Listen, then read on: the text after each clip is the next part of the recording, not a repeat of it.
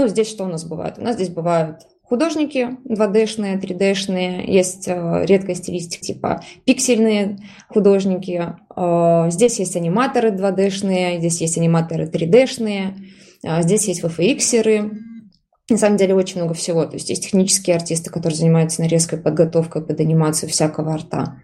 Обычно это идет же, типа, типа какой-нибудь exchange и заменяют на X в конце, если там есть это по контексту. Че? Ну, слово есть такое change. Окей, так вот, Липецкий университет разработчиков игр, да, для PlayStation. Всю жизнь занимался музыкой. Ну, вот окончил консерваторию, классно пишет музыку, э, дышит ей, болеет ей. И у таких людей, допустим, есть шанс попасть в геймдев как раз-таки через саунд-дизайн. Создавать э, классные треки, там, типа эмбитовой такой музыки для... Мне кажется, есть определенный пласт людей, которым игры сломали жизнь. Всем здравствуйте! С вами сегодня ITV подкаст, выпуск номер 87 у нас. Меня зовут Павел Калашников. Я нахожусь в Ульяновске. В Ульяновске тупое 7 октября, погода отстой, все отстой. А у меня еще два дня уже вылезла страшная фигня. Вот. Ну как, она не страшная, она противная такая вот. И более того, она, у этой болезни еще тупое название, называется ячмень. Господи, как можно было болезнь назвать ячмень? Кто это вообще придумал? Вот, ну в общем, все, все новости новости на сегодня. Э, со, со мной сегодня в студии еще находится моя потрясающая ведущая Наташа Мусина. Наташа, скажи привет. И что, э, что ты скажешь о крупах? Я люблю булгур. Вот что я скажу. Ячмень на глазу не люблю. А, вообще странную ты тему, конечно, для рассказа выбрал. Но раз у кого чего болит, тот и о том и говорит, как говорится. Ну и ячмень — это, естественно, народное творчество. И так случилось, что это так назвали. Смысла это, собственно, не меняет. Можно сколько угодно плевать тебе в глаз и показывать фигу но по факту нужно просто немножко подождать, он пройдет. Не переживай. А, если бы все так мои проблемы решались, да, просто пройдет, было бы идеально. И сегодня с нами в студии еще находится Алена. Алена, я честно прочитал твою фамилию и только что осознал, что не, не, не спросил, как правильно ставится на нее ударение, поэтому скажи, пожалуйста, свою фамилию сама. Да, меня Алена Помаха зовут, фамилия произносится Помаха. Я очень много уже слышала вариаций своей фамилии за всю жизнь. И э, я, наверное, тот человек, который в пять лет выучил, как моя фамилия произносится по буквам. Вот я всегда, когда меня спрашивали мою фамилию, я прям по буквам дик- диктовала. Ну, их тем более немного, кстати. Вот, так что довольно удобненько. Кстати, да. Вот. А зачем мы позвали сегодня Алену? Сегодня мы будем с вами говорить про геймдев, но не про технологии в, гейм, в геймдеве, как любят э, дел, делать наши коллеги подкастеры. А мы сегодня будем говорить э, о том, как попадают в геймдев, да, то есть... Э, что нужно сделать для того, чтобы попасть туда, по идее, да, то есть всякие там истории, вот. Э, и, наверное, будем говорить, опять же, не конкретику, да, а у нас будут cool story и закрытие такого, наверное, гештальта, потому что мое поколение программистов, 90% из моего поколения программистов пришли в IT, чтобы разрабатывать игры, да, вот. Э, и, ну, я уже, я, наверное, был вот в конце этого поколения, все-таки я вот, я вот сейчас думаю, наверное, те, кто уже попозже там, да, уже приходили по другим причинам, хотя пес его знает. Это надо исследование такое провести. Вот. А, и те, кто работают в играх, они вот действительно как будто их мечта сбылась, но на самом деле все не так, это мы отдельно поговорим. Но сегодня мы будем говорить о том, как люди попадают в геймдев, а, возможно, как там живут и так далее, и так далее. Ален, а, перед тем, как мы начнем тебе задавать вопросы, скажи, пожалуйста, где ты сейчас работаешь? да, кем ты работаешь и, соответственно, как ты до такой жизни докатился? Ну, сейчас я работаю в компании Redrift. Это такой аутсорсовая маленькая приятная студия. Мы работаем полностью на ремоуте, то есть у нас такая сборная солянка с разных городов, с разных стран. А, работаю я HR-директором сейчас. А, как докатилась, очень долго шла и вот случайно пришла. А, началось с обычного HR вне IT, продолжилось в IT, и на одном из моих мест работы это была мобилковая разработка, такого, знаете, джентльменского наборчика. Это были такие реплики приложений, сейфы, переводчики, VPN и так далее. И в один прекрасный момент в компании решили открыть геймдевное направление. И причем это нужно было очень быстро собрать. Там у нас дедлайны были там, в течение трех месяцев собрать хорошую команду Unity, плюс художников, плюс э, э, параллельно собирать маркетинговую команду. Вот, собственно, так в геймдев я и попала. Ну, собственно, и больше и не ушла. Окей. А перед тем, как мы... А, ну, давай это первый вопрос. А, какие профессии сегодня существуют вот а, в обыкновенной компании, которая занимается геймдевом, ну, и своим продуктом, и, видимо, аутсорсингом в том числе? Слушай, ну, на самом деле, вариация огромная. И, опять же, все зависит от э, самой компании, какого формата она, она аутсорс, продукт и так далее, какие услуги она предоставляет. Ну, если так пройтись Стандарты — это, грубо говоря, менеджмент, разработчики и артовая часть. Ну, еще маркетинг бывает и так далее. Ну, аналитика и селзы. А, в менеджменте все достаточно прагматично и типично. Это PM и продукты, ассистенты PM, вот все, что обеспечивает процесс разработки. Если брать классику, там, это разработчики наши на Unity, на Unreal, на более редких движках, на самописных движках и так далее. Ну, бывают еще всякие а, пограничные истории. Это когда полувебовские такие игрухи, и там могут быть э, стандартные классические разрабы. И, наверное, самое классное, вот, по крайней мере, по моему мнению, то, чего нету в другой тишке, это вот артовые направления. И там прям вот счастье работать, если честно. Если ты работаешь в обычной айтишке, ты постоянно просматриваешь огромное количество резюме, у тебя постоянно одни скрининги, общение, собеседование и, собственно, все взаимодействие с э, твоим кандидатом, оно происходит в речевой форме, ну, либо в живой форме, да, ты смотришь на человека и так далее. Когда ты работаешь с артовыми позициями, ты видишь охрененно классное портфолио, классные рисунки, классных персонажей, э, классную анимацию, классные спецэффекты. То есть это такая прям целый огромный мир прекрасных вещей. Ну, здесь что у нас бывает? У нас здесь бывают художники 2D-шные, 3D-шные, есть э, редкая стилистика типа пиксельные художники, э, здесь есть аниматоры 2D-шные, здесь есть аниматоры 3D-шные, э, здесь есть VFX-еры, на самом деле очень много всего. То есть есть технические артисты, которые занимаются нарезкой, подготовкой под анимацию всякого арта. Вот много всего. Ну вот, наверное, это самые типичные, самые основные такие истории. Ну, ага. А, прости. Ну и получается, ну, наверное, самая уже типичная история это такая часть, как рекрутеры, талент-менеджеры. Э, это неинтересно, короче, мы поняли. Ну, короче, да, такое стандартное, типичное для всех остальных организаций. А, хорошо, смотри, а у нас есть правило, которое мы никогда заранее не предупреждаем наших гостей, а сообщаем в процессе уже записи. А, правило называется «фильтруй базар».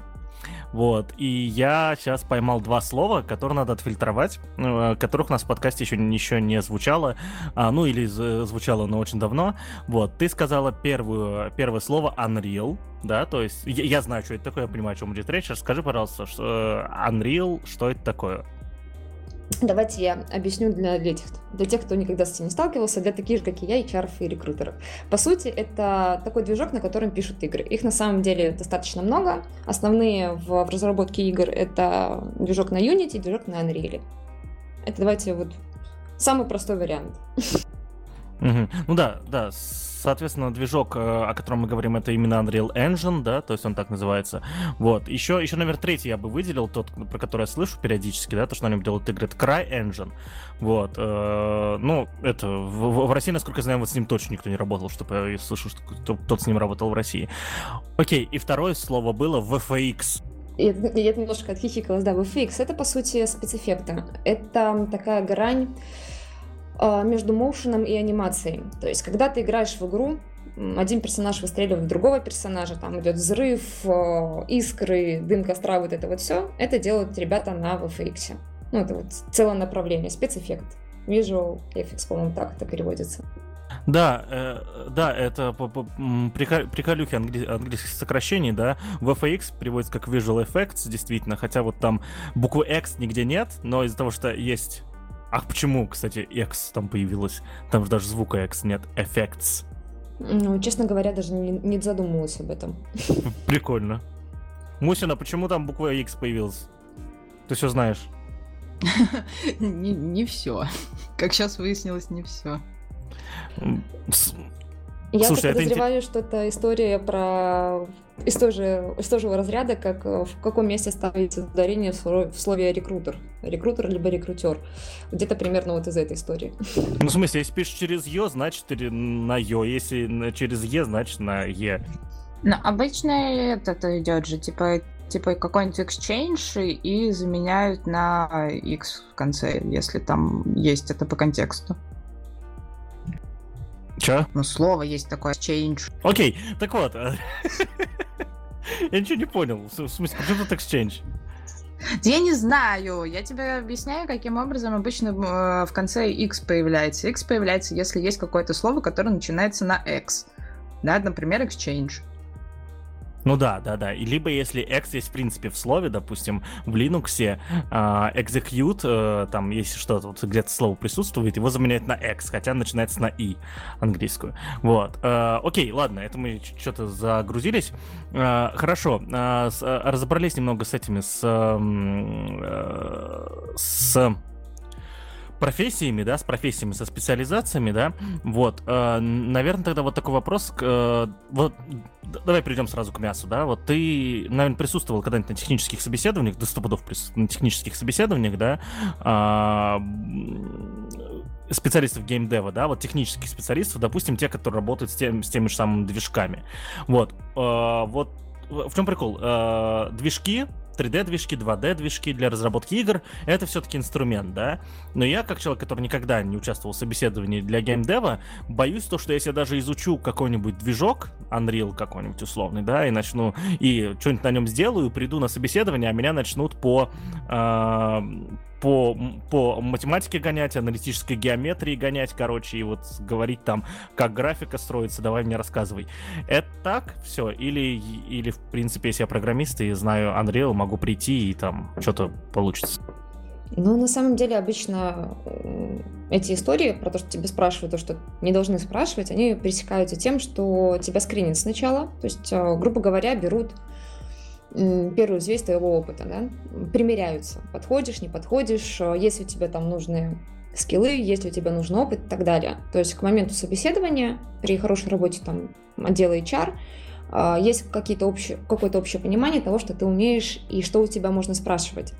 Это раз. Во-вторых, э, когда ты ищешь разработчика под определенный проект, ты, собственно, уже изначально ведешь, выбираешь человека, который в теории обладает этими знаниями. То есть тот случай, когда ты пришел на собес, ты не был готов э, к вопросам, которые тебе будут задавать, то есть они абсолютно выбиваются из общей картинки того, чего ты знаешь про проекты и того, чего тебя спрашивал рекрутер, скорее всего, это плохая отработка рекрутера. Ну, то есть не проверили. А, в классике, да, бывают случаи, когда тебя начинают спрашивать матчасть и все прочее. Скажу честно, я такое встречала чаще на собесах джунов, потому что опыта мало у джунов. Ну, ты хотя бы должен понять, насколько человек сумел уже самостоятельно разобраться а, в этой сфере, насколько он глубоко погрузился, что его интересует, какие там насколько он усерден в изучении этого языка или этого движка. То есть чаще такие истории бывают а, с джунами на самом деле. А даже если это происходит с тобой, да, вот ты пришел, тебе начинают задавать вопросы там, из области математики и всего прочего, я считаю нормальным задать э, кандидату вопрос, а насколько это, собственно, отражает э, задачи, которые нужно будет выполнять на проекте. Почему нет? Не-не-не, я как бы это, я не, не против ничего на свете вообще, я, э, я просто это, мне вот интересно, интересно, действительно там все спрашивают, да, заставляют матрицы поворачивать, да, в прямом эфире и так далее.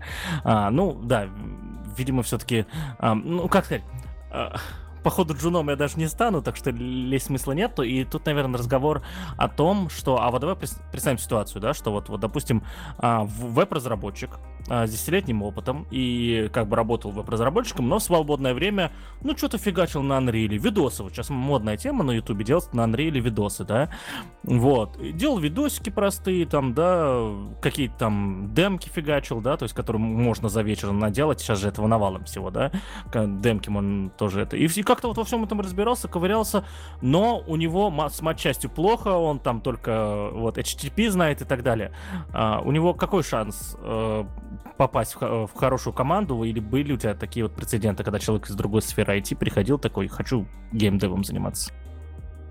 Ну, слушай, на самом деле эти вопросы из сферы там слишком абстрактный, да, то есть может быть все. Если это отвечает э, задачам проекта, если человек нужен именно такой на проект, то все здорово. На самом деле, если выбирать между двумя специалистами, один вот совсем новичок и пришел только-только в айтишку и только вот начинает, там, как ты говоришь, пилить видосики в Unreal, и там э, ну, у него меньше шансов перед человеком, который уже давно в айтишке, он там вебки фигачит и одновременно еще Unreal изучает. Ну, просто, просто технический опыт у человека больше. Больше опыт взаимодействия с разными системами, обращения с информацией, с кодом и все прочее. Э, слишком абстрактный вопрос. У, любого человека есть шанс, тем более с техническим бэкграундом. Мусина, у меня есть шанс. Я пойду разрабатывать игры. Главное, не в гипер, конечно. Когда? Завтра? Ну нет, завтра пятница. Не ну, а какой ты? Какой да. ты ленивый мальчишка. А, окей, а, тогда Черт, ты прям так это, сказал, у всех есть шанс, все такое, и я хотел тут это начать спорить, отстаивать, все, оказывается, у всех есть шанс во всем. Э, ладно, тогда давай Ну другой. вот чем больше работаю с людьми, тем больше убеждаюсь в том, что на самом деле есть шанс почти у каждого при достаточном приложении, наверное, усилий, усидчивости и обучаемости. Ну вот э, просто тебе объясню. Случаи. Просто тебе объясню, откуда у меня, наверное, вот смотри, для человека, для, как для меня, человек из веба, да, а, вот э, веб, веб и мобилка находятся где-то рядом, да, то есть я знаю много людей, которые, по, а, можно так говорить, паиваются, да, то есть, ну, те, те, типа, уходят в мобилку из веба, из мобилки в веб, делают это в, с разницей в пару лет еще, ходят в мобилку, возвращаются, это вообще нормальная тема, да. Вот, э, я, я знаю ситуации, когда люди как бы уходили в embedded, да, то есть с веба и возвращались в веб и наоборот, соответственно, да, то есть, что, что называется, тоже все близко. И ну, довольно близко, да, то есть возможно. Вот. А геймдев всегда казался каким-то таким вот, типа, вот, эту тусовочкой такой вот, типа, не пробиться к вам, вот, э, вы никого не пускаете такие, и там это, и как-то туда люди попадают, видимо, где-то есть Липецкий университет разработчиков игр, да, для PlayStation. Как священная корова. Такая, знаете, хочется подойти страшно. Есть же еще мобилковые игры. Ты про ну, это немножко забыл. Да, да, и да, вот и... в мобилковые игры, наверное, проще попасть из вебовских. Ну, то есть начинаешь там пилить прекрасные приложения, а потом потихонечку-потихонечку дотягиваешься. Возможно, как вариант. Ну, на самом деле в геймдев очень много разных путей, и это, наверное, э, та сфера, в которую самые непредсказуемые пути, если так по большей степени смотреть. Курсов, конечно, дофигища, там и для разработчиков, и для менеджмента, и для артовой части, но Вход здесь всегда очень интересный, специфичный и внезапный, я бы так сказала. А, не понял, в смысле специфичный и внезапный. Ты, ты, ты, явно это, ты явно сейчас это сказала, и по голосу чувствовал, что это, это есть какие-то истории. Ну, конечно, есть, как всегда. Ну, то есть, допустим, есть творческие... Ну, я больше люблю работать с творческими ребятами, они интересные. Наверное, возможно, из-за того, что я подустала работать с техническими специалистами. А, есть, допустим, человек, вот парень, да, молодой, классный, всю жизнь занимался музыкой. Ну, вот окончил консерваторию, классно пишет музыку, э, дышит ей, болеет ей. И у таких людей, допустим, есть шанс попасть в геймдев как раз-таки через саунд-дизайн. Создавать э, классные треки, там, типа эмбиентовой такой музыки для игр. Почему нет? И есть такой шанс, потому что действительно хорошего композитора под это дело найти сложновато.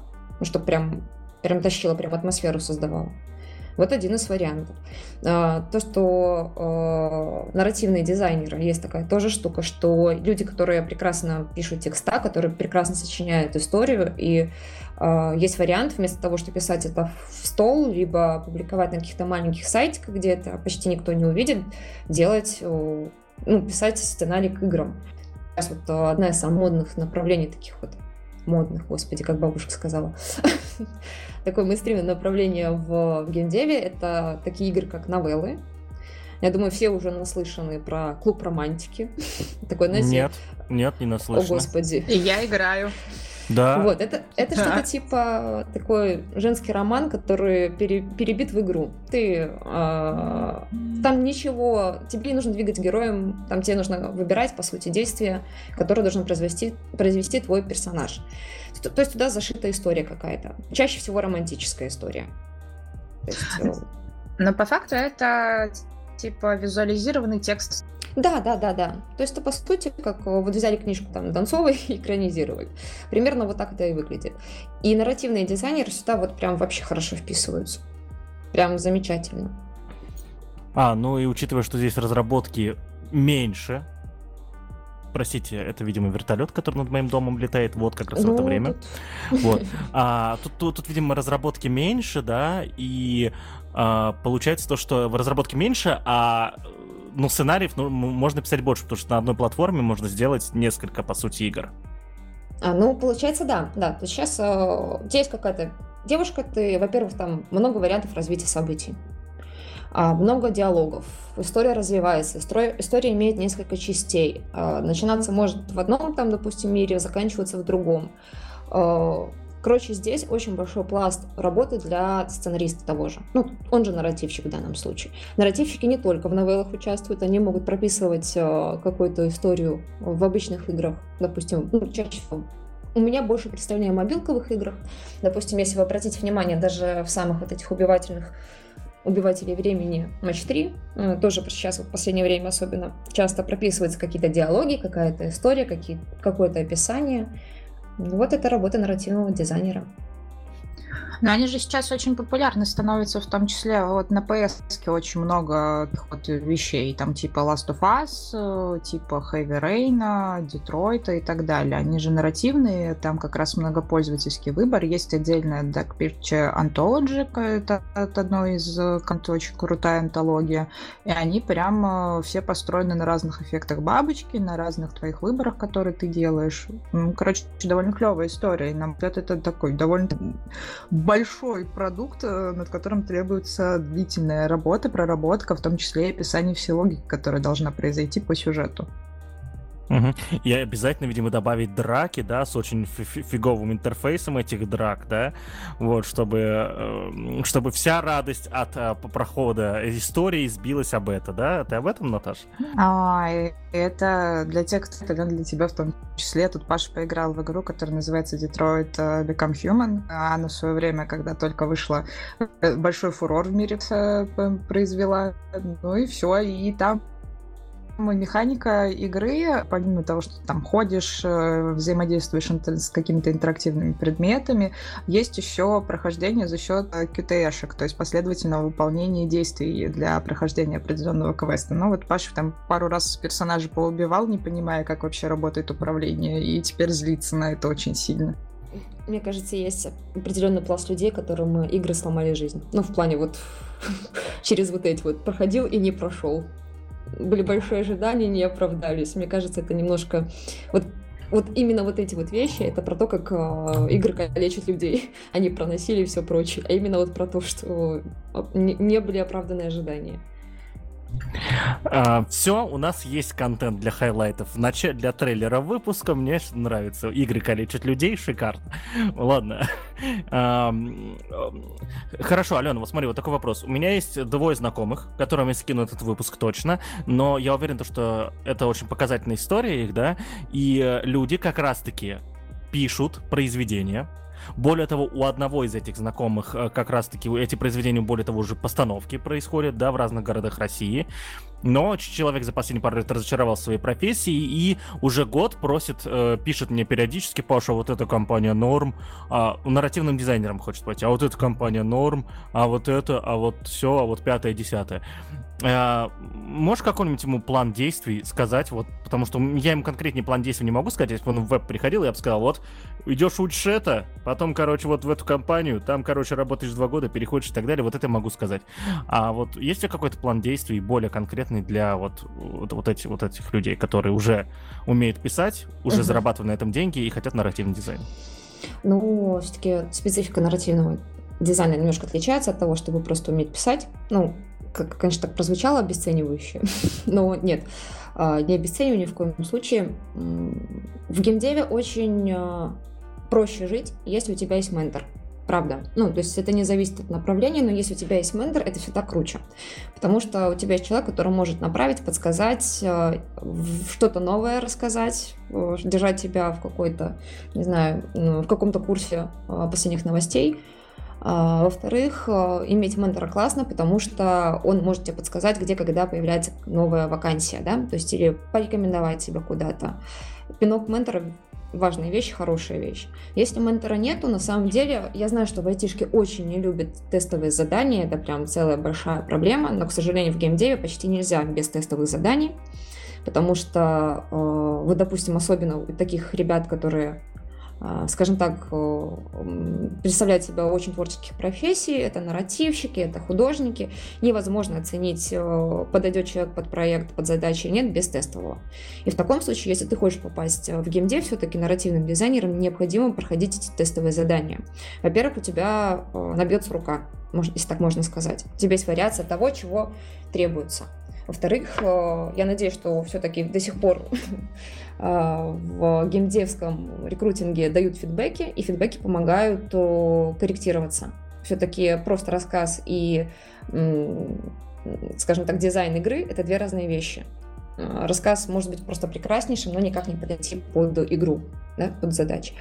Тесты помогает адаптироваться под запросы рынка.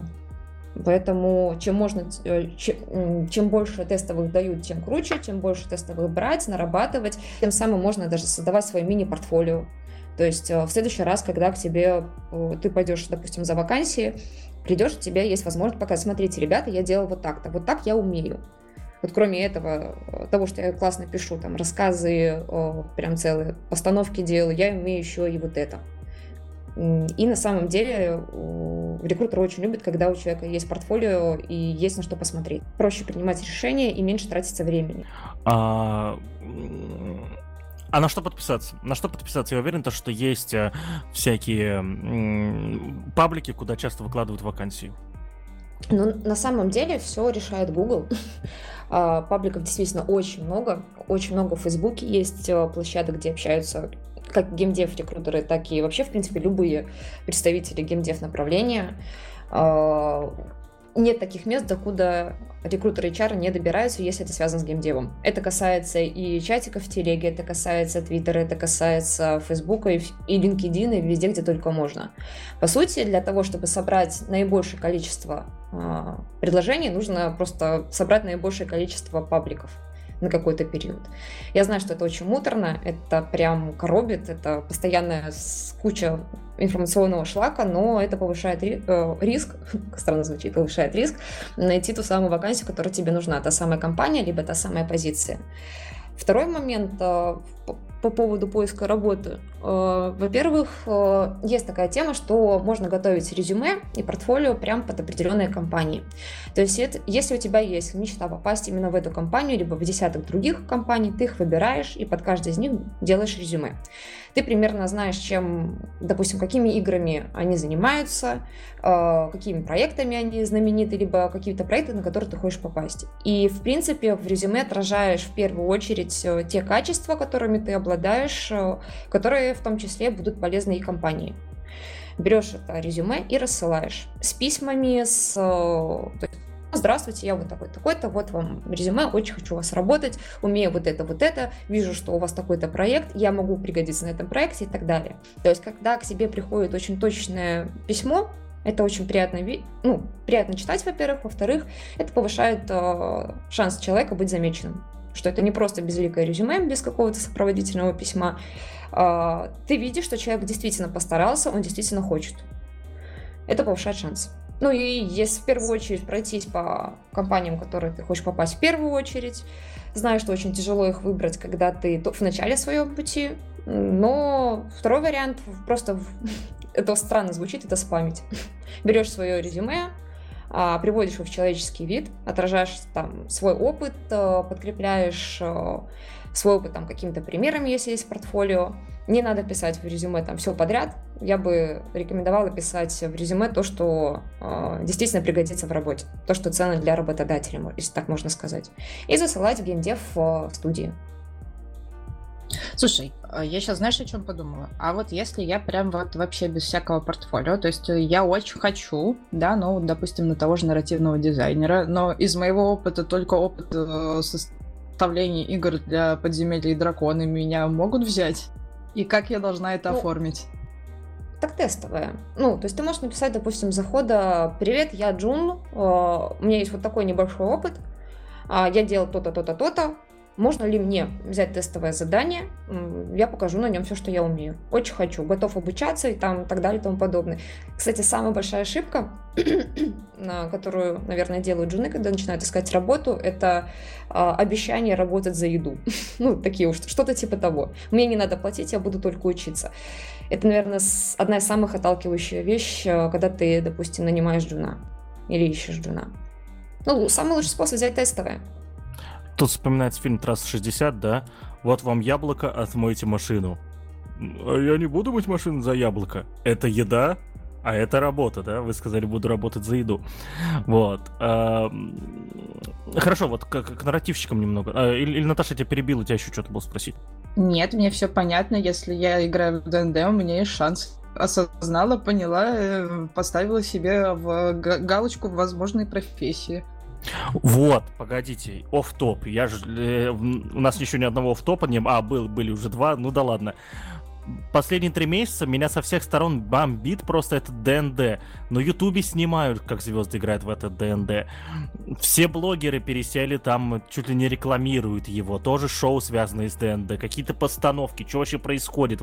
Ну, была эта игра сколько лет? 20, и вдруг... А что сейчас произошло-то? Почему все вдруг ее это... Так, или я просто замечать начал? Честно говоря, я даже не заметила. Видимо, у меня достаточно много работы, чтобы замечать эти вещи. А, я все понял. Хорошо, я все понял, да. Надо просто больше работать. Если что, друзья, D&D э, это D&D Dungeons and Dragons, да, то есть ни, ни разу не играл, э, но это уже другая история. Вопрос. Вопрос. Мы знаем, сколько зарабатывают программисты, а сколько нарративщики зарабатывают? Типа 300к в секунду или меньше, там Нет. уже нищеброды? Нет, на самом деле э, все по-разному. Ну, то есть, на самом ну, деле, очень тяжело. Джуниор, джуниор нарративщик, вот давай так. Во-первых, смотри, а, отличаются а, рейты в продукте и в аутсорсе. Это раз. Во-вторых, отличаются, наверное, наверное, продукты тоже в том числе. А, насколько я знаю, сейчас рейты бегают от 5 до 7 в час. Я говорю часовыми ставками, потому что в аутсорсе больше пользуются часовыми ставками, чем фиксом. Ну, где-то вот так вот. 5-7 долларов в час. Это не самое прибыльное, наверное, так по зарплате. Опять же, есть исключения. А, опять же, э, ну, то есть всегда есть люди, которые зарабатывают больше, здесь люди, которые зарабатывают меньше, но на старте следует рассчитывать там на 5 э, в час. Ну, то есть получается примерно 1000 баксов. Mm, ну. Да. Плюс-минус 1000, да. Угу. Окей, окей, все. Со старта может быть даже и меньше. Ну да, да, это, это понятно, это очевидно. Мне просто нужно было понять, потому что профессия, это вот, э, знаете, вот э, нарративные э, нарративщики, можно же так называть, да, это нормально. Вот, э, это довольно редкая профессия, серьезно. Я не знаю ни одного нарративщика, знаю двух людей, которые занимаются разработкой программного продукта для нарративных дизайнеров, да, то есть, а вот самих нарративщиков ни одного не знаю, и вот мне вот всегда было интересно, то есть, ну, я вообще ничего про эту профессию не знаю, да, вот, и я подозреваю, что не один такой. У меня в команде рекрутеров есть как раз-таки бывший нарративщик. Мы его перековали в рекрутера. Прекрасный Не, рекрутер. Мы к тебе еще обратимся, скорее всего, какой-нибудь вашего нарративщика еще вытащим. У меня тоже к нему миллиард вопросов. Как писать, э, как писать, по сути, художественное произведение так, чтобы его поняли тупые программисты, да, собственно. И это, это очень интересно, вот это самое интересное. То есть, э, ну, понятное дело, это интересно еще, как создается все это, как придумывается, но вот как вот описывается все это, потому что э, для способ э, адекватных крутых способов описания, как сайты-то должны работать, нет до сих пор, а тут, блин, такую сложную логику передать. Ну, слушай, у меня был случай, когда наш нарративщик пришел ко мне на консультацию. У него по истории, ну, которую он писал, а, персонаж приходил устраиваться на работу в какую-то супер инновационно-современную компанию, а, где собеседование проводит искусственный интеллект, Э, на позицию саппорт-менеджера. И вот мы с ним, он меня расспрашивал, как на самом деле происходит собеседование, какие вопросы могут задаваться, какие могут не задаваться, как вообще происходит диалог строится. Мы, я ему рассказала, мы сидели вместе, то есть прорабатывали эту сцену, потом мне прислал итог, это было очень даже круто. То есть они действительно могут делать вот так, например, чтобы написать хорошую историю. Ну, это, это понятно, да, то, что э, способов создания истории навалом, да, то, что ты вот собираешь как раз-таки опыт.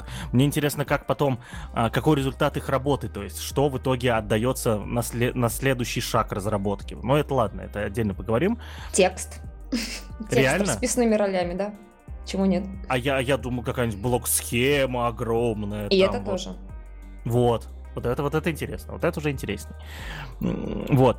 А, и еще тогда вопрос, но там это блиц такой, знаешь, как короткий, короткий блиц с одним вопросом, на который ожидаю либо да, либо нет, либо ну, либо да, либо нет. Серьезно, мне вот так вот хочется. У, э, с, у э, разработчиков геймдева в основном зарплата выше, чем в вебе, или, или нет? Да или нет? По-разному.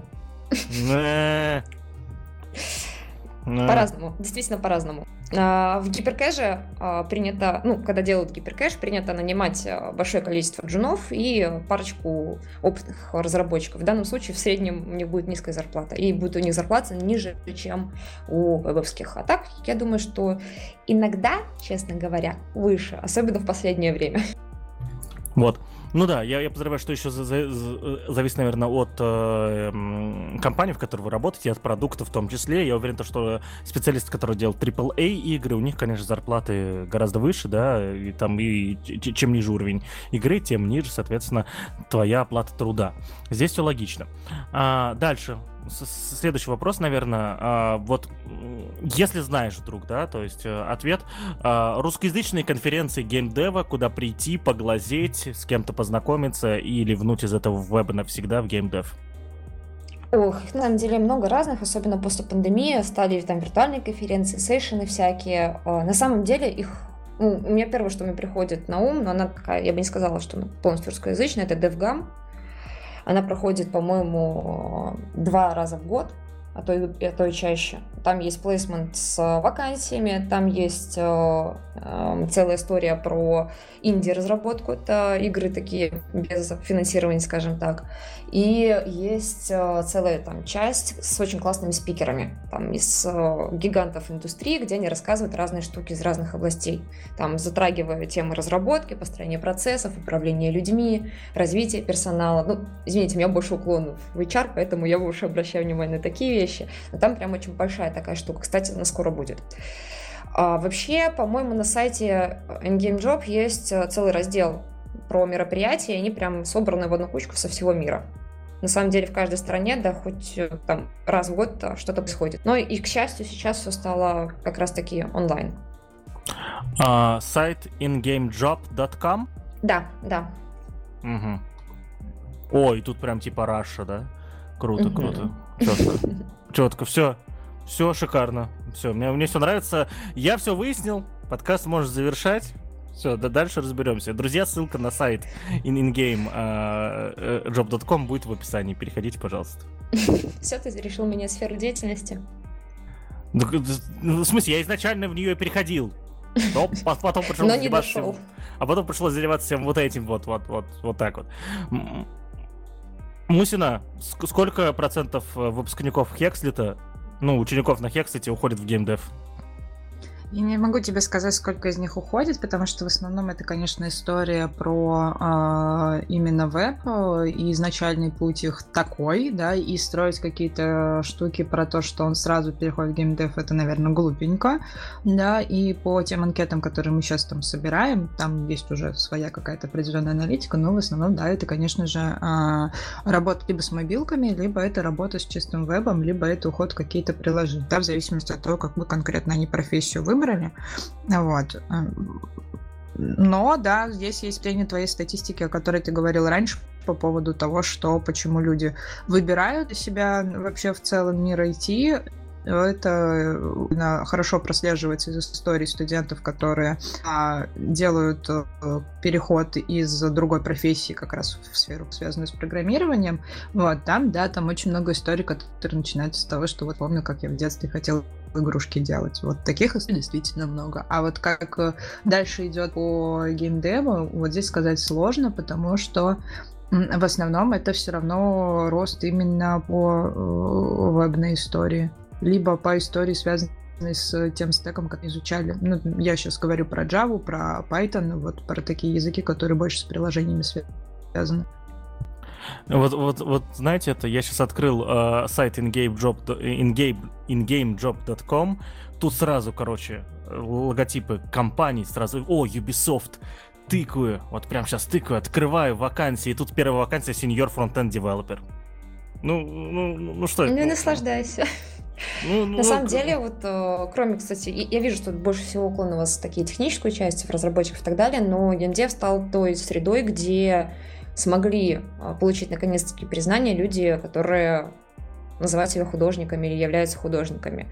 Просто геймдев сейчас дал возможность людям, которые прекрасно придумывают персонажей, окружение и так далее, а, быть оцененным полностью. То есть раньше как там художники сидели, рисовали, там либо иллюстрации в журналы, либо что-то еще, либо ну, маслом картины писали там еще ранее. Сейчас они могут создавать реальные большие миры, реальных персонажей, которыми потом будут люди наслаждаться и играть.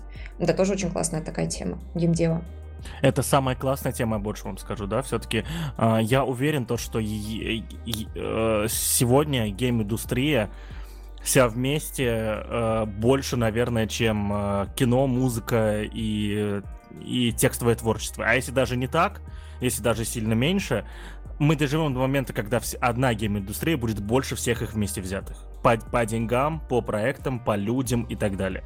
Так что это точно самое классное, что сейчас есть, да. То есть но еще есть такая тема, что очень много куда геймификацию вводят, в обучение, во все, ну, везде, где только можно, где можно что-то вставить типа из игры, все стараются вставлять, потому что, собственно, человек, люди любят играть.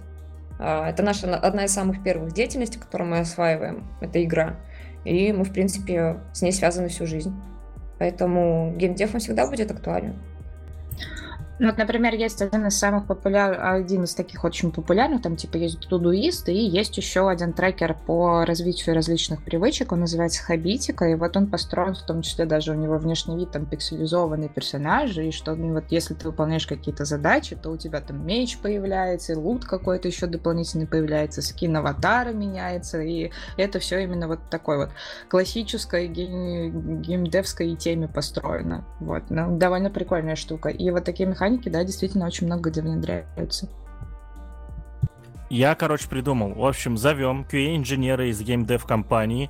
Я задаю ему тот самый вопрос, который терзал всю школу меня, соответственно. А правда, что ты, когда работаешь тестировщиком в геймдев компании, можешь играть в игры, и тебе за это деньги платят? Нет, неправда. Я, я знаю, что неправда. Единственное, кому платят за то, что он играет в игры, э, это тестировщику в геймдеве.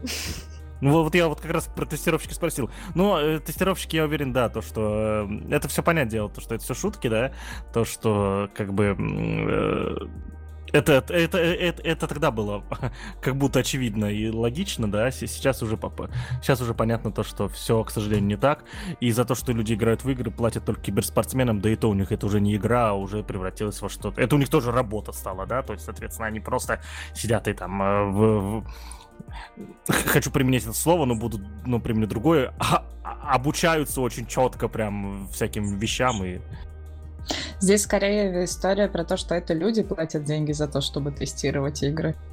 Поясни.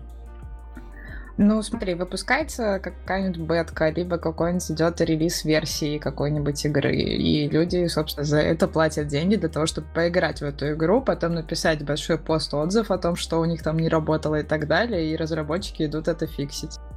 Ну, а я не думаю, что, это, что именно вот таким путем сейчас идут. Возможно, это когда-то ранее происходило. Мне кажется, сейчас э, а, все-таки компании выпускают игры более-менее в готовом виде, а не в полусыром.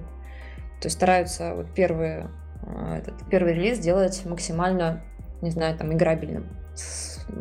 Потому что от этого зависит, наверное, в большей степени, будут в нее играть дальше или нет. То есть, если у тебя западает кнопка постоянно, грубо говоря, да, и ты не можешь тапнуть то, что тебе нужно, ну, ты даже не будешь продолжать играть, ты просто нафиг его снесешь. На рынке игр мобильных, например, да, я больше, опять же, обращаю внимание, что я с мобильным больше работала, а, достаточно много похожих э, по механике игр для того, чтобы пользователь оставался в игре, если его хоть что-то не устраивает. То есть ему проще удалить нафиг эту игру и скачать что-то подобное от другого производителя, где будет работать это. Ну что-то похожее же произошло, вот, это, Паш, напомню, этот э, скандал с Киберпанком-то. Типа, ребята очень долго разрабатывали игру, прям классно ее зарелизили в плане того, что дали хороший трейлер, анонс и так далее, а потом, как только она вышла, получились куча гневных отзывов и пришлось делать откат. Игра Киберлак называется, да, слышал про такое.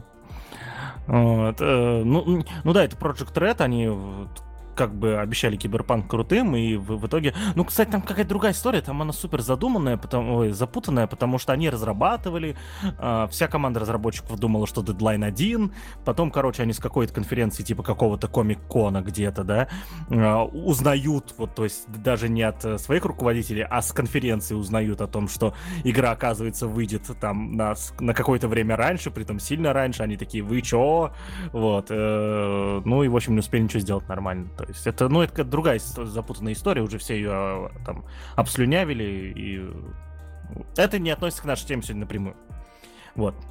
А что к, нашей, что к нашей теме относится сегодня напрямую, это как раз-таки вопрос эм, релизов, да, то есть вот, эм, вот, Ален, смотри, не, вот, наверное, ты как человек, который все-таки присутствует в команде, работает, да, э, я, наверное, тебе задам такой вопрос еще, э, уже чуть-чуть про разработку, вот один вопрос, который мне всегда был интересен, э, про релизы да, вот, чу- чувствуется ли э, в мобильном гейминге сегодня, да, э, то, что релиз это что-то такое прям страшное, то, что вот все, все напряли булки, или все-таки, учитывая то, что люди могут, э, то, то, что обновления могут выкатывать спустя сутки, там, да, допустим, приложение, э, не чувствуется какого-то накала в команде, и, и, всем окей все. Опять же, зависит от того, какую игру делают. Ну, то есть э, в мобильном мире тоже есть скажем так, ранжировка. Если ты делаешь гиперкэш, у тебя спринты по две недели, ты делаешь легкий простой продукт, его засылают на тесты, он выиграл на тестах, скажем так, тебе выдали все показатели, которые необходимы для того, чтобы запустить полный релиз, ты его отправляешь и забыл. Наверное, в таких командах э, больше удовольствия приносит не сам факт релиза, а факт того, что на этой игре ну, компания зарабатывает, и часто в таких компаниях гиперкэшевых э, команда э, разработчиков вместе с геймдизом имеют какой-то там процент от прибыли от этой игры, от, ну, от заработка. Если ты работаешь достаточно долго командой над игрой, ты очень много вкладываешь в нее, ты, не знаю, там, куча, куча, куча там проблем было, и ты с ним, с ним справился, все было замечательно, ты относишься к этому очень-очень щепетильно. Мне кажется, это маленький праздник некоторых разработчиков и художников, потому что это все-таки важно. А, могу сказать по командам, с которыми я работала, когда а, вот преддверие релиза, там люди прям, там столько переработок, там столько всего. То есть люди не могут забывать про то, что им нужно покушать, поспать и так далее. Для них это очень важно. И когда это происходит, это такое, знаешь, типа, вау, мы сделали. И это радость. То есть зависит, опять же, от продукта. Как к нему строятся отношения в команде, а, ранг продукта, наверное, если так можно сказать, как много сил в нем было вложено, а, насколько команда довольна тем конечным продуктом. Потому что всегда хоть чуть-чуть, да есть какие-то там недоработочки, хоть чуть-чуть, там, типа, вот эти, а можно было бы и лучше. Но в основном прям все радуются. Окей. Okay. У меня вопросы про геймдев и нам на самом деле закончились, да, тут уже надо погружаться либо глубже, либо не трогать. А, Наталья Мусина, тебе есть что еще про геймдев спросить? У меня у нас просто есть тема еще дальше. Давай пойдем дальше по темам, а по ходу уже разберемся. Окей. А, на самом деле, уважаемые слушатели, я Алену позвал сегодня не про геймдев разговаривать, по сути-то. Мы просто решили как основную тему взять выпуск, потому что действительно тема крутая, да, и давно хотел с немножечко поболтать. Но я с Аленой познакомился в Твиттере, да, внезапненько. Вот. Э, после ее твита, э, который звучит так, я сейчас процитирую. А, нельзя смотреть отчеты по рынку труда, если знаешь основы математической статистики. Бомбит дичайше. Когда же уже рекрутеры HR научатся а, нормально анализировать данные? Накипело. Вот. Я как человек, который любит ко всему подходить, ну ладно, к большинству вещей, не ко всему, а, к большинству вещей с точки а, зрения математического подхода, да, научного подхода, да, простите, не, именно научного подхода, а, люблю, когда каким-то вещам да, э, каким-то вещам применяют этот научный подход. Вот здесь э, как раз-таки э, ситуация такая, что оказывается, да, то, что вот э, есть э, мнение, то, что э, э, отчеты по рынкам труда составляются, рынки, рынки труда в IT, да, то есть э, конкретно все-таки здесь и речь идет, отчеты по рынкам труда в IT составляются как-то не по статистике. Вот. А, и, и, а, и позвал Алену, чтобы она рассказала вот эту, вот эту свою мысль. Вы сейчас не слышали же, да, да эту страш, страшную бомбилку, которая мимо проехала? Вот. Слышали. Ужасно, простите, пожалуйста. Я это... думала, это у тебя в животе урчит. Да, да, да. Там, не, у меня там киты живут. Ты что, они, они, они, они не так делают. Тайны глубин океана. Да, да, да. Можно все их узнать, если приложиться ушком к моему пузику. Так вот, а, Ален, вопрос такой. А, что ты имел в виду? Вот. А, что не так, что так? То есть расскажи, пожалуйста, по этой теме. Да, я написала этот твит, когда была в глубоком отчаянии, потому что э, мне очень хотелось найти все-таки информацию по тому, какие зарплатные вилки и так далее у нас э, существуют на рынке геймдев. Э, собственно, я открыла одно из исследований, достаточно распространенных в нашей сфере, которые пользуются очень многие HR и рекрутеры, и увидела, что эти данные вообще не применимы никак. Ну, то есть оно выглядело так, как будто это среднее по больнице, и, собственно, все. То есть, э, что меня выбесило? Я смотрю на выборку, допустим, 2D-художников, там есть а, показатели зарплаты, да, там средняя, э, там медиана по рынку. И причем это сборка-солянка медианы рынка по трем странам. Это Россия, Беларусь, Украина. И при этом в этой выборке участвовал в вопросе 138 человек. Насколько вот вот Давай спрошу так. Ну, разработчиков на... же немного, господи, там, ну, половину просили, ну, что ты... Действительно, на, на три страны, половину. Нет, на самом деле, просто главная проблема таких опросов в том, что в них участвует э, нерелевантное количество людей. В любом случае, в любом исследовании, в любой статистике, в любой аналитике должна быть нормальная выборка. Проблема в том, что у нас, э, наверное, в процентах 90 всех исследований выборка абсолютно неадекватная. Там либо очень мало людей, либо непонятно, как, что именно зашито в этой выборке. Допустим, фиг с ним. Допустим, у нас там 168 людей, это все, что у нас есть. Но там же, опять же, непонятно, какой процент из этой выборки джунов, медлов и сеньоров. Может быть, там 168 человек, 100 из них это джуны, 20 медлов, и все остальное это сеньоры. И это тоже не показатель по рынку. То есть ты не можешь понять реальную ситуацию на рынке. Вот, собственно, это самые простые способы отличить э, нормальную аналитику от ненормальной. Это количество выборки и как она распределена, как, как с ней обращаются. Но нельзя... Ну, получается, это, по сути, эта аналитика говорит только о том, что у этих 168 или 6 человек вот такая вот ситуация. Все. Она больше ни о чем не говорит. Ну, мы рады за них, наверное, да? Мы можем за них порадоваться. А, слушай, давай тогда смотри так. А, давай немножечко пофантазируем, да, проведем, вернее, пофантазируем, проведем мысленный эксперимент. Мы сейчас с тобой как будто начинаем делать исследование, да? А, и у нас есть некий объект, респондент, да, вот. Э, какие атрибуты нам нужно предоставить, соответственно, по итогам исследования, да, чтобы вот э, тебя, допустим, это устроило, да, как вот HR из геймдева. Какие, соответственно, параметры, какие атрибуты должны быть у каждого объекта? Чтобы действительно меня устроила, допустим, аналитика да, по зарплатам по рынку труда. Мне, во-первых, нужно было бы данные не только запросов от э, соискателя, а данные еще по предложениям от работодателя на рынке. Потому что в любом случае рынок труда – это вот схождение вот этих двух категорий. Кандидат и компания. А выборка должна быть действительно большой. Ну, то есть, опять же, там, я не беру сейчас сказать, какой именно, в каком количестве, но она должна быть соотносима с э, представителями, там, всеми представителями той или иной а, не знаю, направленности. То есть, грубо говоря, мы можем зайти в LinkedIn, написать 2D-арт художник и смотреть, там, России, Беларуси, Украины, посмотреть, сколько там представлено вот этих специалистов, к примеру. Это уже намного больше, чем та выборка, которая у нас обычно бывает в таких исследованиях. То есть понять, что типа вот, чтобы, к примеру, там 10 тысяч человек, и мы можем сказать, что примерно вот если мы опросим хотя бы 50% вот этого населения, это будет здорово. Опять же, там нужно нормально рассчитывать э, количество выборки, которое будет репрезентативной. Во-вторых, э, подбирать вопросы так, чтобы они действительно изначально ранжировались по грейдам. То есть э, джунов отдельно, медла отдельно, сеньора отдельно. Смешивать это в один котел не имеет смысла. Это не показывает ничего. Ну, то есть медиана это где-то посередине. И непонятно еще, ну, кто это, что это там зашито.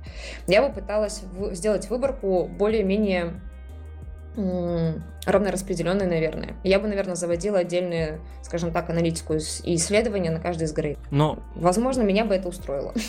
Вот, вот я сейчас подокапываюсь немного. А, смотри, ну вот грейды-то у всех разные. Во-первых, в одной компании ты сеньор, во второй джун. Да и как и в вебе, так и да, в геймдеве, это уверен, происходит. Вот. Во-вторых, э, не, не, не у всех компаний есть только грейды junior, middle, senior, да, есть, есть вот эти волшебные middle минусы, middle плюсы, junior плюсы, вот эти все, да, junior плюс плюсы, вот, что с ними делать, да, то есть, кто они такие, да, вот, и, может быть, не, в, не я вот сейчас попытаюсь побыть адвокатом, да, может быть, не стали добавлять это ранжирование просто потому, что смысла в этом нет. Да, а какой смысл тогда средняя по больнице? Ну, то есть э, ты либо... Ну, у нас ну типа, единственное, что смогли... Единственное, что есть смысл собрать, вот условно, вот так. Нет, это не единственное, что есть смысл собрать. И на самом деле внутренние грейды компаний, они не сильно как бы здесь важны. Мы же, смотри, во-первых, мы исследуем а, в первую очередь запросы кандидатов и запросы компаний. Я на самом деле очень мало знаю компаний, которые публикуют, допустим, те же вакансии, либо запрашивают те же, ну, в запросе на специалиста, типа middle плюс, middle минус специалист. Нам мы ищем middle минус специалиста. Обычно компании презентуют свои потребности, как мы ищем middle. Все, без плюсов, без минусов, даже если это внутри компании есть. Второй момент, что человек, то, что ты проговорил, что в одной компании он может быть сеньором, в другой может быть мидлом или там джуном. Здесь важно то, как позиционирует человек себя на рынке. То есть, когда он выходит на рынок труда, он себя позиционирует мидлом. И, соответственно, выставляет себе запросы по зарплате вот такие вот. А, реальная грейд человека здесь, наверное, играет, к сожалению, намного меньше, чем хотелось бы. То есть, если я считаю себя мидлом, я вышла на рынок, я буду запрашивать мидловскую зарплату, даже если я на самом деле джун. Но мы меряем сейчас рынок, как себя ведет рынок. В этом, наверное, очень большая проблема и трагедия аналитик зарплат. Еще одна проблема и трагедия, что склонны проходить такие опросы люди, которые недовольны своей зарплатой. То есть люди, которые довольны своей зарплатой и все прочее, им, ну, в принципе, это вне сферы их интересов. То есть они, а, то есть они такие то а, моя зарплата говно, да, лайк, тред, подписка, да. Нет, на самом деле просто э, обычно такие вопросы размещают на зарплатных, э, не зарп... извините, оговорилась, на работных сайтах, на плейсменте, где, где есть доступ к, там, к, к самому рынку труда. И логично, что на всякие э, сайты вакансий заходят люди, которые ищут работу. И чаще всего люди почему ищут работу? Потому что их что-то не устраивает. И давайте по-честному, очень часто это вопрос зарплаты. Хорошо, да вот смотри, вот ту проблему, которую ты сказала, ее... Погоди-ка, как она влияет на эту выборку? Что вот эти недовольные делают не так? Нет, она просто не отражает всего рынка. А, ну да, справедливо. То есть ну погоди, ну да. Ну, он не Нет, отражает я, всего я, рынка. Я, я, я пытаюсь понять, как они именно мешают. Ну вот, а, и, они, они, они что, мешают. врут, то ли? Нет, или они не врут, они не мешают. Они просто только часть в той выборке, которую мы хотели бы знать.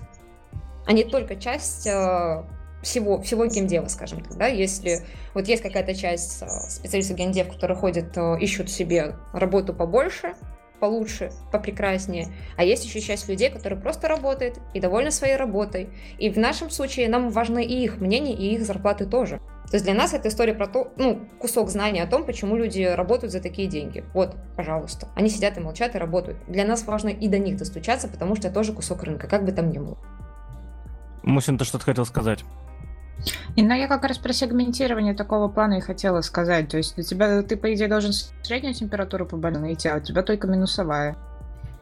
А, ну... вот, вот, кстати, да, прям очень мне понравилась эта фраза, я ее запомню. Очень грустная больница, да, где средняя температура минусовая. Да что ты проснулась-то, где ты услышал слово Алиса вообще. Э, это, извините. А, окей, ладно. А, но вот смотри, а если вот еще добавили сегментирование по Господи, еще Google, Google проснулся. Вокруг меня одни боты.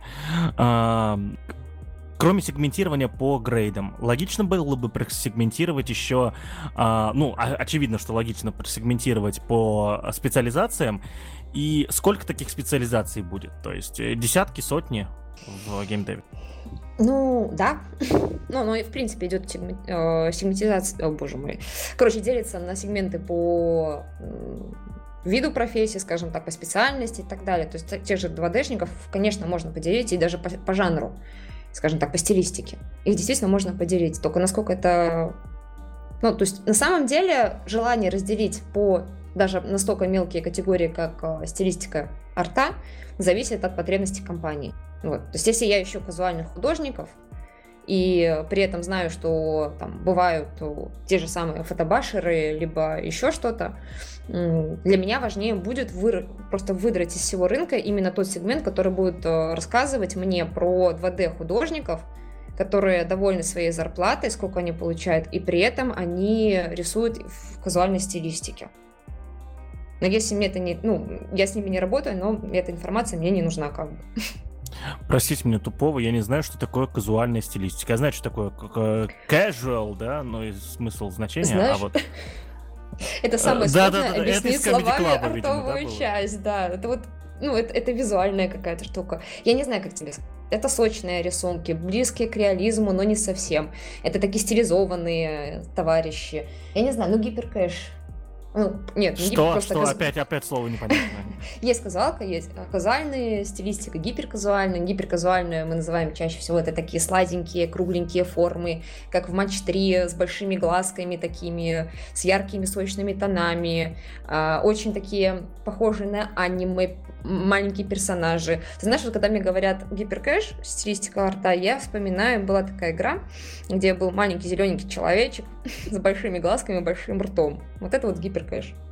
И он был ярко-зеленого цвета, прям такого сочного. И он был очень миленький, у него даже зубки были кругленькие.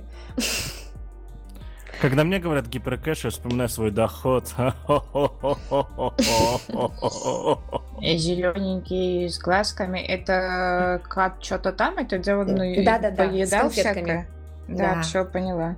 Мусина, ты что, ты что, ты что, все понимаешь, о чем мы говорим сегодня? Ну да. А что сложно? Квашнев все время играл в эту игру. Он, кстати, сейчас в машине в Москву едет. Я не знаю, доедет ли. Да, потом поговорим про это. А, в багажник едет, да, не знаю, доедет ли нормально все с ним будет или нет. А, окей, ну просто это... Ну, тут, тут уже эти творческие вещи пошли, у меня с ними туговато. Вот, вот, вот эти ваши casual, да, там, я вот на Тимати на автопаре, я ему там на casual. Ладно, а, хорошо. А, мы выяснили, что логично было бы разделить по грейдам. Вернемся к нашему исследованию, да? Вот, а, логично разделить по грейдам, логично разделить по специализациям. Мне как будто кажется, что не хватает еще чего-то, еще, а, еще вот какой-то метрики Объема. третьей. Нам что такое объем? Хватает, ну, в принципе, объема выборки. Достаточное количество людей, до которых, до которых можно достучаться, чтобы они прошли этот опрос. Мне кажется, в любых зарплатных исследованиях это одна из самых больших проблем. Достучаться до, скажем, там, респондентной группы. То есть разместить это в тех местах, где э, люди будут это видеть, разместить в таком виде, в котором люди хотели бы его заполнить. Но проблема в том, что если ты хочешь делать большое нормальное исследование, ты должен задавать достаточно много вопросов. Эти вопросы должны быть понятные, ясные и иметь там определенную градацию ответов но такие опросники занимают достаточно много времени у людей. И я знаю, что люди очень не любят проходить, там, не знаю, 15-минутные, 20-минутные тесты. Все хотят а, потыкать пару раз на кнопочку и все зашибись. Но, к сожалению, когда опрос состоит из пар, там, с пяти-трех вопросов, он ничего в принципе, не может подсказать нам. Погоди-ка, вопрос тогда тупой. Смотри, а, мы сейчас с тобой решили то, что двух атрибутов достаточно, да, а, это грейд человека и, и соответственно, грейд, ну, получается, трех атрибутов. Грейд, зарплата, а, специализация. А какие еще, вопросы тогда нужны? Ну, подожди, я бы еще добавила в продуктовые аутсорсные компании человек работает. Со знанием английского языка, без знания английского языка. Э, сколько лет человек имеет опыта. Потом, если мы, мы бы брали такое погружение прям в каждую специальность, я бы узнавала, допустим, если это был бы разраб, на каких движках он работает потому что зарплаты у Unity разрабов и у Unreal разные. А Unity получают чуть-чуть меньше, потому что на Unity работать немножко проще, чем на Unreal. А, вот, то есть нам действительно нужно рассматривать много разных критериев и действительно погружаться и смотреть, чем действительно отличаются те или иные представители данного направления. Нельзя просто так взять и собрать средний по больнице. Типа все разработчики в геймдеве, они получают вот так. Потому что в реальном мире это ну, не отражает реальности. В реальном мире все по-другому. То, что требует больше усилий, большего таланта, больше времени на освоение, всегда будет стоить дороже, чем то, что имеет то самый, тот самый легкий вход. А, выборки, построенные на общих, э, не знаю, на, на, на схожести, они не работают. Хорошо. А, ты сказал, что проблема в том, что вот э, такие исследования в основном делаются на э, джобных сайтах, на работных сайтах. Э, какой другой структуре могло бы быть выгодно сделать такое исследование внезапно? Мне почему-то думалось, что, в принципе, это было реально под силу HR и рекрутерам, которые могут, в принципе, ради того, чтобы наконец-таки понять, что у них с рынком происходит, могут объединиться и рассказать в какой-то анонимной формате без привязки к компаниям. Потому что, понятное дело, что в большинстве случаев э, такая информация, она больше индейная. То есть какое-то какое место, где рекрутеры и HR могут предоставить эту информацию. Мы работаем и с тем, и, с, и со стороной работодателя, и со стороной рекрутера, ну, со стороной э, самого рынка труда. То есть мы можем рассказать, что запрашивают у нас, и мы можем рассказать, что мы ищем. Но проблема, опять же, в том, что большинство компаний, большинство рекрутеров э, считают эту информацию NDA. Ну да, да, да, это справедливо. Но ну да, то есть тут как бы это... Э, а на правах анонимности, а все равно идеи раскрываешь, да? Ну погоди-ка, ну, вот, вот, на, вот на интересно. Самом деле, на правах, на правах анонимности, как человек, который работает с рынком труда, это вполне реально. Еще классная тема, если объединяться там несколько кадровых агентств, которые работают на разные направления, в разной стилистике, специализируются на разном, они тоже могут, в принципе, объединять свои поля. Но, опять же, тут другая проблема. А, по сути, нам нужно единовременно в один и тот же как бы, отрезок времени покрыть большое количество людей, добраться до большого количества людей. То есть мы не можем делать этот а, зарплатный опрос с а, длиной в год, потому что он не будет отражать реальности, потому что в течение года меняются тенденции. То есть нам нужно в единый момент собрать достаточное количество информации и обработать ее. Это вопрос тоже ну, сбора информации. Если это сделают одновременно в течение там, трех месяцев большое количество рекрутеров и дадут данные за эти три месяца, наверное, это может покрыть э, то количество выборки, которое нам нужно. Потому что если силами, там, допустим, того же кадрового агентства, да, действительно, они там работают с большим количеством кандидатов в течение, там, ну, в принципе, это их хлеб, работать с большим количеством кандидатов, но у них такая выборка будет растягиваться на год, например. Ну, то есть выборка за год. Тут у нас тогда помехой является время. Короче, ни хрена это не сделать нормально, да? Не, почему? Я думаю, что если достаточно большое количество рекрутеров захотят этим заняться, объединиться и сделать, почему нет? Ну ладно, ждем А, ну я такой, знаете, я этот оптимист, миролюбивый. Люди должны объединяться и делать все вместе. И творить добро. Причинять вот. добро, да. Господи. А, причини добро себе сперва, да, что называется. А, Окей, ну, в принципе, у меня, наверное, по этому вопросу все, да, то есть э, пон- понятны проблемы исследований, которые существуют.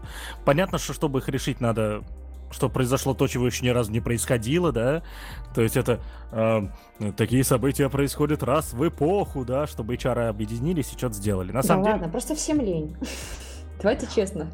Всем просто лень, у нас достаточно у всех ответственности работы и задач, чтобы зачастую включаться в какие-то общественные истории и общие дела. Окей, okay, вопрос другой. Вопрос другой. Смотри, а если мы сейчас возьмем, э,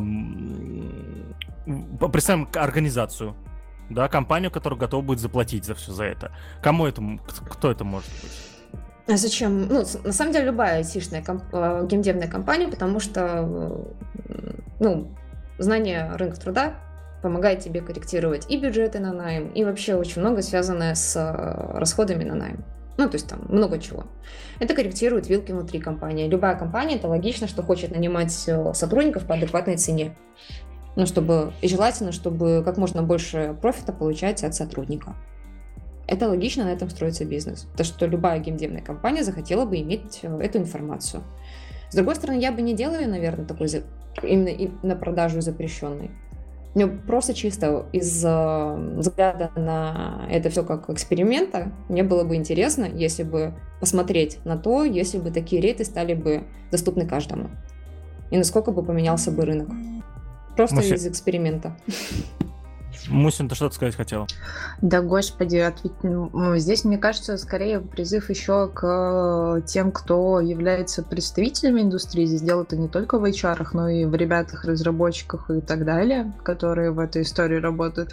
Отвечайте хотя бы на письма Хабр Карьера, которые регулярно просто спамят тебя всякими исследованиями, которые, в которых они тебе предлагают поучаствовать. А в итоге у бедняк из-за того, что ну, в их опросах очень мало кто участвует из-за того, что там письма не открываются, либо просто нафиг никому не надо, там участвует 1200 человек, это максимально. И чё и самое смешное, что потом это же может повлиять на те рейты, которые предлагают компании. Не все компании резко там, реагируют на изменения рейтов, допустим, которые отражают на этих штуках.